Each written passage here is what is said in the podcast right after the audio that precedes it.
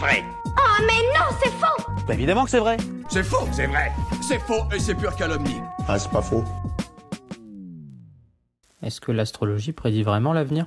On a tous et toutes déjà consulté notre horoscope pour une raison ou pour une autre. Avouez, même si c'était pour vous marrer, je suis sûre que vous l'avez déjà fait et je parierais même que vous l'avez pris un peu à cœur malgré vous. Parce que vous avez peut-être été surpris et surprise de constater que parfois on vous prédit une information qui finit justement par se réaliser. Alors, coïncidence ou vraie science en matière de prédiction?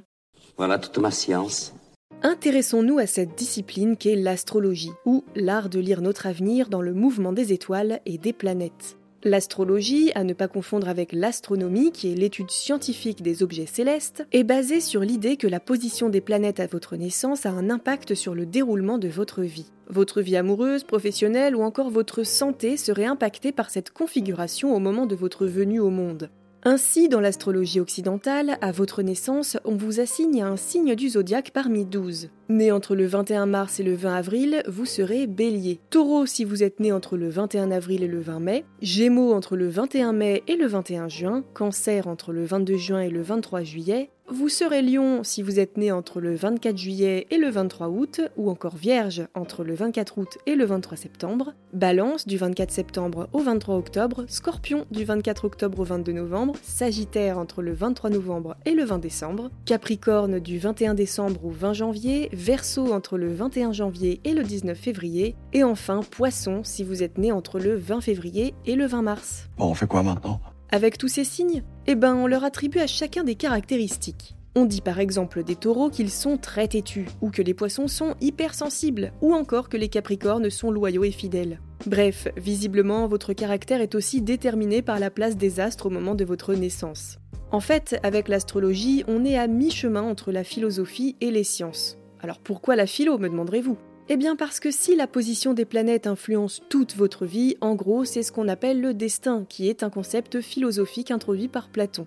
Donc si on croit à l'astrologie, on croit au destin et donc on se revendique d'une certaine philosophie. C'est logique. C'est pour ça qu'il y a les horoscopes qui servent à donner votre destinée selon votre date, votre heure et votre lieu de naissance. L'horoscope sert à savoir ce qu'il va vous arriver tel jour de tel mois en gros. Ah oui, c'est étonnant. En fait, initialement en Europe, un astronome ou astrologue réalisait un seul horoscope pour une vie entière.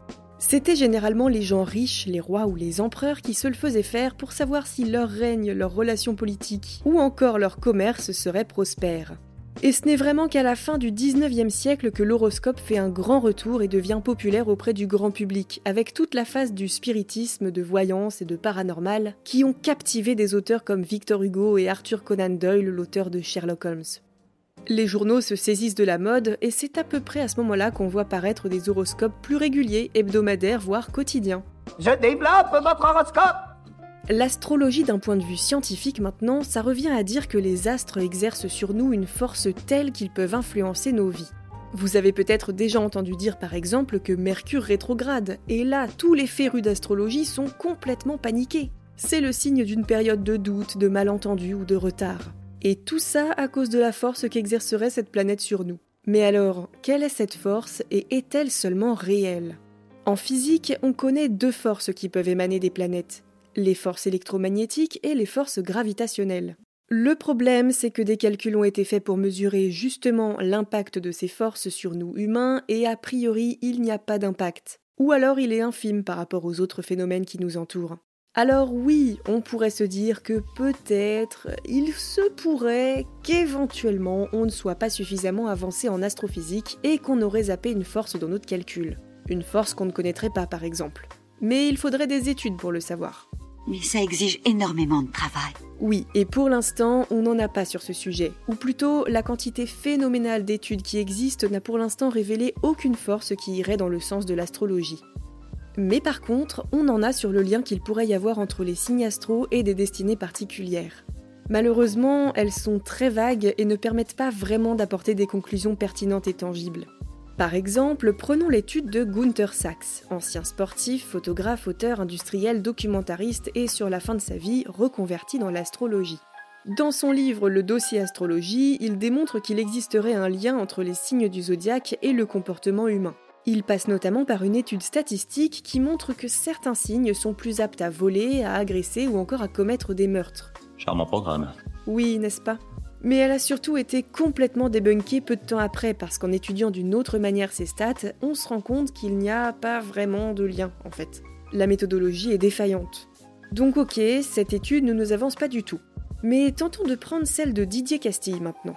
Ce chercheur en astrologie publie en 2000 une étude pour voir s'il existe ou pas un lien entre la date de mort et la date de naissance, donc que les planètes de votre naissance influenceraient votre date de décès en gros. En fait, ça part du postulat qu'il y a davantage de personnes qui décèdent à une date proche de leur anniversaire. Alors il prend tout un échantillon de personnes décédées entre 1979 et 1997 pour mener son étude, et effectivement, on peut établir un lien, c'est vrai. Sauf que, astrologiquement, ça prouve quoi? Eh ben absolument rien, et l'auteur le dit lui-même. Et pour cette histoire de lien, ça peut être lié à totalement autre chose, comme par exemple le fait qu'au moment de leur anniversaire, les personnes font la fête et sont peut-être un peu plus négligentes sur leur sécurité. Ou qu'une personne âgée se sentira prête à partir si elle a pu célébrer un dernier moment avec ses proches. Ce sont des explications parmi tant d'autres. Mais bref, scientifiquement, aujourd'hui, on n'a pas de preuves. Même si des études comme ça, on en a plein, elles sont toutes un peu bancales et ne font pas vraiment avancer le schmilblick. Ça me sert à rien. Mais par contre, je suis prête à parier que bon nombre d'entre vous se reconnaissent dans les descriptions qui sont faites de votre signe et de votre ascendant. Pour celles et ceux qui ne l'auraient pas fait, prenez deux minutes pour aller calculer votre profil astral. C'est très simple, vous avez plein de sites pour le faire et on ne vous demandera que votre date, heure et lieu de naissance. Après ça, vous connaîtrez votre signe astrologique si vous ne le connaissiez pas, mais aussi votre ascendant, votre signe lunaire, la position des planètes à votre naissance et ce que ça implique, etc. Vous verrez, c'est très intéressant et vous vous reconnaîtrez certainement dans tout ce qui est dit. Comment tu sais tout ça, toi? Eh bien, en fait, c'est parce qu'on vous manipule un peu, en quelque sorte, avec un biais cognitif. On appelle ça l'effet Barnum, nommé comme ça par le psychologue Paul Mill en référence au talent de manipulateur de l'homme de cirque Phineas Taylor Barnum. Ce dernier est connu pour avoir passé du temps pendant ses spectacles à dire des généralités aux gens qui se reconnaissaient parfaitement dans ce qu'il disait. Pour mettre en évidence ce phénomène, le psychologue Bertram Forer réalise une étude sur le sujet en donnant un test de personnalité à ses élèves. Ils le remplissent, attendent leur résultat, sauf que ce petit malin de Forer, au lieu de leur révéler le résultat de chacun, il leur donne à tous la même description. Le texte qu'il a écrit est construit à partir d'horoscopes et comporte des tas de généralités. Alors, je ne vais pas vous le lire, il est plutôt long, mais vous n'aurez aucun mal à le trouver sur internet. Vous verrez, vous aurez l'impression qu'il parle de vous, j'en suis convaincu. Bref, il demande ensuite à chaque élève de noter de 0 à 5 la pertinence de l'évaluation de sa personnalité. Résultat, la moyenne est de 4,26 sur 5. C'est une excellente moyenne qui révèle que tout le monde, ou presque, se reconnaît dans cette description. Malin comme un singe Alors outre le fait que Forer a fait un superbe travail de rédaction, ça nous montre la puissance de ce biais cognitif qu'on retrouve effectivement dans les horoscopes et dans les descriptions des thèmes astro. Donc, pour conclure, est-ce que l'astrologie aurait un impact sur nos vies? Ben, on n'a pas de preuves scientifiques aujourd'hui. Et ce qui fait qu'on se reconnaît autant dans les descriptions et ce qu'on peut lire, c'est juste un énorme biais cognitif.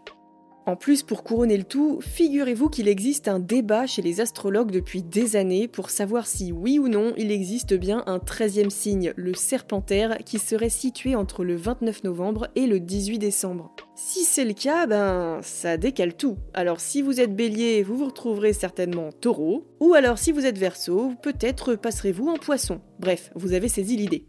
Tout ça pour dire que c'est un beau chantier et qu'il n'y a aucune preuve. Maintenant, évidemment, rien ne vous empêche d'y croire. J'y crois pas.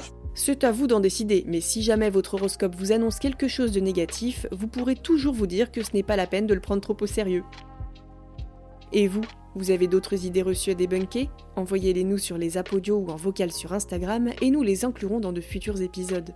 Pensez à vous abonner à Science ou Fiction et à nos autres podcasts pour ne plus manquer un seul épisode. Et n'hésitez pas à nous laisser un commentaire et une note pour nous dire ce que vous en pensez et soutenir notre travail. À bientôt!